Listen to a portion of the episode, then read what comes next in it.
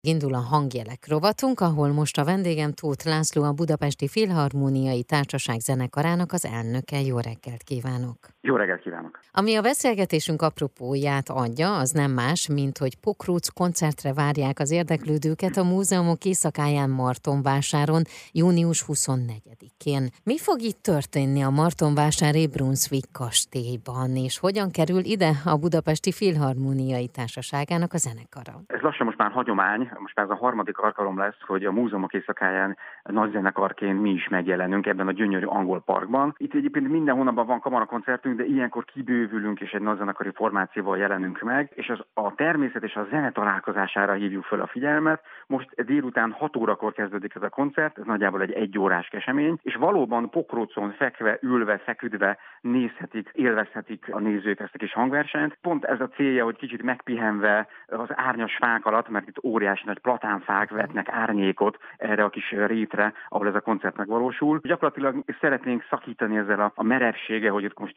széken ülve tisztelettel adózunk a kultúrának, fekve is lehet egyébként élvezni a koncertet, és mi erre biztatjuk majd a nézőket, hogy most ezt tegyék. Ami a napnak a legnagyobb érdekessége, hogy a kastély is csak ezen a napon megnyitja kapuit. Ez nem látogatható, a Brunswick kastély, Beethoven is járt itt, azért is vagyunk mi jelen, és azért is fontos a zene tekintetében is a Brunswick kastély, hiszen nagyon ritkán járt Magyarországon, de itt több napot eltöltött, és ebben szívhatjuk magunkba gyakorlatilag Beethoven szellemét vagy a, a múltját, amikor ellátogatunk a kastélyba, aminek felújító termei vannak, csak ezek zárva vannak a nagy közönség elől. Tehát az összes múzeum, itt van az Agroverzum, ami a tudományokat hivatott megmutatni, és van egy Beethoven emlékmúzeum is. Ezek mind-mind most ezen az estén meglátogathatóak, és mi a koncerttel szeretnénk élő muzsikával is a Beethoven vonalra ráhangolódva emlékeztetni. A koncerten egyébként két barokk mű hangzik el, Igen. Mind a kettő kuriózum, mert tele vannak egy Gédur Brácsa koncertója, de Brácsát ritkán hallunk szóló verzióban, ezért szerintem különleges, és a másik is izgalmas, mert az Vivaldinak a Piccolo koncertje, amit uh-huh. eredetileg is Piccolóra jött, ez a pici fuvola. Nagyon csilingelő, gyönyörűen éteri hangja van, ez két művészünk, Bötös Veronika Brácsa művész,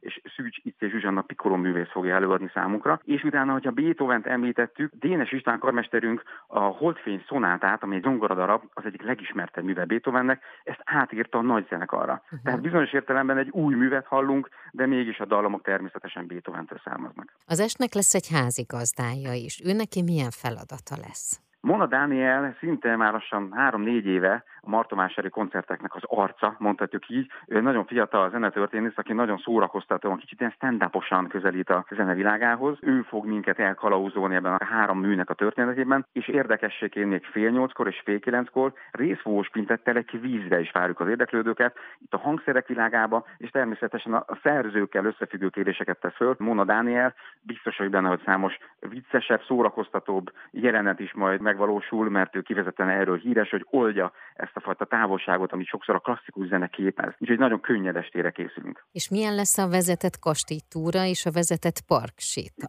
Az egész Martonvásári kis kincs, ami egyébként nagyon közel van, 30 km talán Budapestről, tehát egy 30-40 perc alatt elérhető. Nagyon-nagyon ajánlom mindenkinek, mert olyan milliója van, hogy az tényleg egyszerűen varázslatos, és fel van újítva a kastély is, az Agroverzum, ahogy említettem. Ezeken a kastély túrán, ahogy mondtam, most meglátogathatóak azok a terek, amik egyébként nem. Ez folyamatosan egészen este gyakorlatilag a koncertünk után 7 órától este fél 11-ig fél óránként mennek ezek a túrák, amire a helyszínen kell regisztrálni, hogy azért hogy túl sokan ne legyenek a nézők, és akik meg megnézték a kastélyt, azokat a parkban is körbevezetjük, és ott is mesélünk érdekességeket, hogy miért, mik a különbség az angol park és mondjuk egy egyéb francia kialakítású park között, mi ennek a parknak a különlegessége, hogyan jött létre az a gyönyörű tó, ami a park közepén foglal helyet. Ilyenekről fognak mesélni a szakemberek, akik az, ott az Agroverzumban és Martomásáron dolgoznak. Ez lesz tehát június 24-én és 17 órától már egyébként látogatható. Ahogy hallhattuk, egészen estig ott lehetünk és élvezhetjük. Amikor évről évre készülnek erre a koncertre, akkor mennyire ad nagy fejtörést az, hogy vajon milyen zeneművek hangozzanak el az adott este? Igen, ez jó kérdés egyébként, és valóban ez a legnehezebb összeállítani egy olyan programot, ami, ami valahogy illeszkedik a helyszínhez is. Itt mi mindig törekszünk arra, hogy különböző stílusokat mutassunk meg, kicsit könnyedebb dolgokat, ide nem szoktunk ilyen nagy szimfóniákat hozni, ha már Beethovenről van szó, hanem a kuriózumokat keressük, ami valóban egy könnyed estét ígér. Korábban egyébként este éjszaka tartottuk ezeket a koncerteket, csak most egy másik rendezvény is lesz Martomásáron, és az akusztikai áthalás miatt hoztuk ezt délutánra. Egyébként, ha meg valaki végzett a parksitával és a kastélyal, utána kint Martomásáron is lesz egy nagyobb rendezvény, tehát még mindig ott maradhat, és egy egész estét tényleg éjszakáig nyúlóan eltölthet Martonvásáron. A hangjelek rovat mai vendége Tóth László, a Budapesti Filharmóniai Társaság zenekarának az elnöke. A témánk pedig Pokruc koncert a múzeumok éjszakáján Martonvásáron. A hangjelek rovat mai témája Pokruc koncert a múzeumok éjszakáján Martonvásáron június 24-én. A vendégem pedig Tóth László, a Budapesti Filharmóniai Társaság zenekarának az elnöke. Június 24-én a Martonvásári Brunswick kastély megnyitja kapuit a látogatók előtt, a különleges estentárlatvezetéssel és pokróc koncerttel várják a közönséget. A Pompás Parkban pokrócokon pihenve hallgathatják Vivaldi, Telemann és Beethoven műveit, majd játékos zenei kvíz is várja a vendégeket. A programokról, illetve a jövőbeni koncertekről és a 170. jubileumi évét ünneplő Budapesti Filharmóniai Társaság zenekarának a soron következő koncertjeiről is beszélgetek Tóth Lászlóval, a Budapesti Filharmóniai Társaság zenekarának az elnökével. Folytatjuk a beszélgetést. Hogyan fog zajlódni még az év hátra lévő része, hiszen jó néhány koncerttel találkozhattunk, már beszélgettünk is már is a hallgatóknak, és ajánlottuk vagy a reggeli műsorba, vagy a délutáni műsorba. De mi fog még történni idén? Hát a legnagyobb eseményünk, ugye 1853. november 20-án Erkel Ferenc vezényletével volt az első koncert. Gyakorlatilag a Budapesti Filharmonitársaság zenekara volt az első hivatásos szimfonikus zenekar Magyarországon. 170 éve ezelőtt alakult, de már akkor egy öt alkalmas béletet hirdetett Erkel Ferenc, tehát ő már szerette volna, hogyha ez rendszeres része a magyar kultúrának, vagy akkor még csak a pesti kultúrának, a szimfonikus zenekari lét. Mi nagyon büszkék vagyunk, hogy a mai nap 170 év múlva is beszélgethetünk erről, és amit ma látunk, ez a nagyon színes paletta, ez a fantasztikus klasszikus egy kínálat. Ez valahol itt indult el, ezek voltak azok a morzsák, vagy ezek a magok, amiből aztán ez az óriási fa kinőtt. Mi emiatt ugye a műpában ünneplünk, az lesz a legnagyobb esemény számunkra november 23-án, ahol három karmestert is várunk. Kovács János fogja a magyar műveket vezényelni, Vajda Gergely fiatal karmester ézzeneszerző a saját művét mutatja be, hiszen végig gondoljuk annak idején minden egyes új művet mi mutattunk be, Kodály, Bartók, Doknány műveit, hisz nem volt már zenekar, aki bemutassa, és mi erre emlékezünk azzal, hogy újabb és újabb műveket rendelünk az ilyen ünnepi koncerteknél. Egy Marco Comin nevezetű olasz fiatal karmesternek viszont az új világ szimfóniát ajánlottuk föl Dorzsáktól, ő pedig a nemzetköziségünket hivatott megmutatni, hiszen mi voltunk az első zenekar, aki turnéra ment Európában. Még uh-huh. a világháború után, az első világháború után, akkor még semmilyen digitális technológia nem volt arra, hogy megmutassuk, hogy milyen a magyar zenei kultúra. Akkor tudta meg a világ, vagy Európa, hogy milyen elképesztő, fantasztikus munka zajlik a klasszikus zene irányában Magyarországon. Úgyhogy erre emlékezünk már Márkó Komin vezényletével a műpában november 23-án. De előtte is lesznek koncertek. Ebben az évben mi egyébként nagyon igyekszünk minél színesebb kínálatot adni, ilyen crossover dolgok. Ez a mhm. Pokroc koncert, amit említettünk, hogy ez is egy különlegesség, hogy új környezetben, különleges megoldással várjuk az érdeklődőket. Szeptember 10-én a Várkert Bazár szabadtéri koncert helyszínén, az Öntőház udvarban a Sugállóf együttes fogunk koncertezni. Ugye ők abszolút a pop-rock irányból közelítenek, de gyakorlatilag átírtunk néhány művüket szimfonikus zenekarra, és ott mi játszunk valószínűleg egy Kármán fantáziát, tehát játszunk olyan műveket, amit abszolút szimfonikus zenekarra íródott,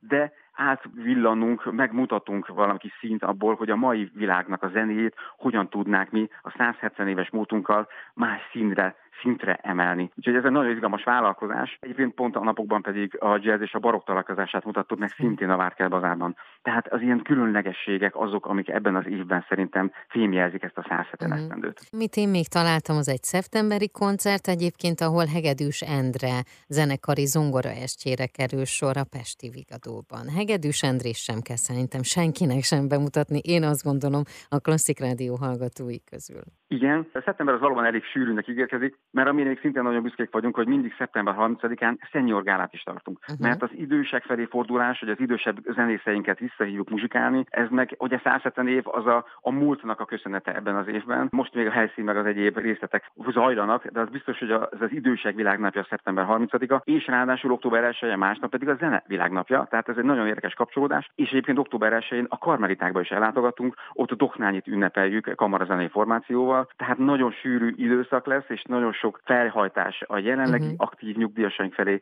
plusz uh-huh. Doknányit is ugye megidézzük, aki a gyakor elnök nagyunk volt közel 40 éven keresztül, és nagyon mély tisztelettel gondolunk rá minden alkalommal. 170 év már eltelt, és én remélem, és ezt is kívánom, hogy legyen még sokszor 170 év, de van-e valami jövőkép, amit szeretnének megtartani, ami mondjuk a hagyományhoz mindenképpen kötődik, de bármilyen újítás vagy innováció, az megjelenik-e a zenekar életében? Amiket ugye említettem, azt gondolom, hogy ezek valahol kicsit a zenei innovációk, akár a sugállófra gondolunk, vagy a mhm. jazz és a barokk fúziójára, vagy ez a Pokróc koncert is valahol egy újragondolása ennek az egész műfajnak. Ez egyébként mindig nagyon nehéz kérdés, hogy a klasszikus zene, aminek elég kötött formái vannak, és nagyon sokszor a 100-150 évvel ezelőtti zenéket játszuk újra és újra, hogy ebben hol van a megújulás. Én egyrészt mindig a műsorpolitikában látom, nem túl nehéz műveket választunk, és szeretnénk közelebb hozni, és kicsit nyitni az ollót, hogy ne csak az nagyon szakavatott nézők értsék a műveket, hanem mindenki, aki egyszerűen csak kíváncsi arra, hogy na a klasszikus zene világa az hogy is néz ki.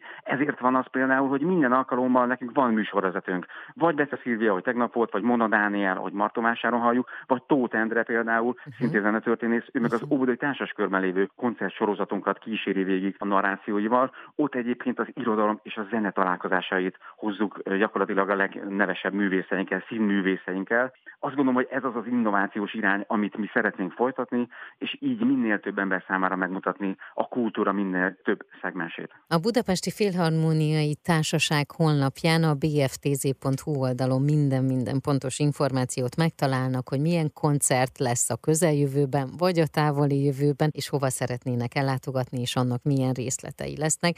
Én köszönöm és kívánom, hogy még sokszor beszélgessünk, illetve hogy mindegyik koncert tényleg teltház előtt zajlódjon. Köszönöm a lehetőséget. Az elmúlt percekben Tóth Lászlót hallhatták a Budapesti Filharmóniai Társaság zenekarának az elnökét.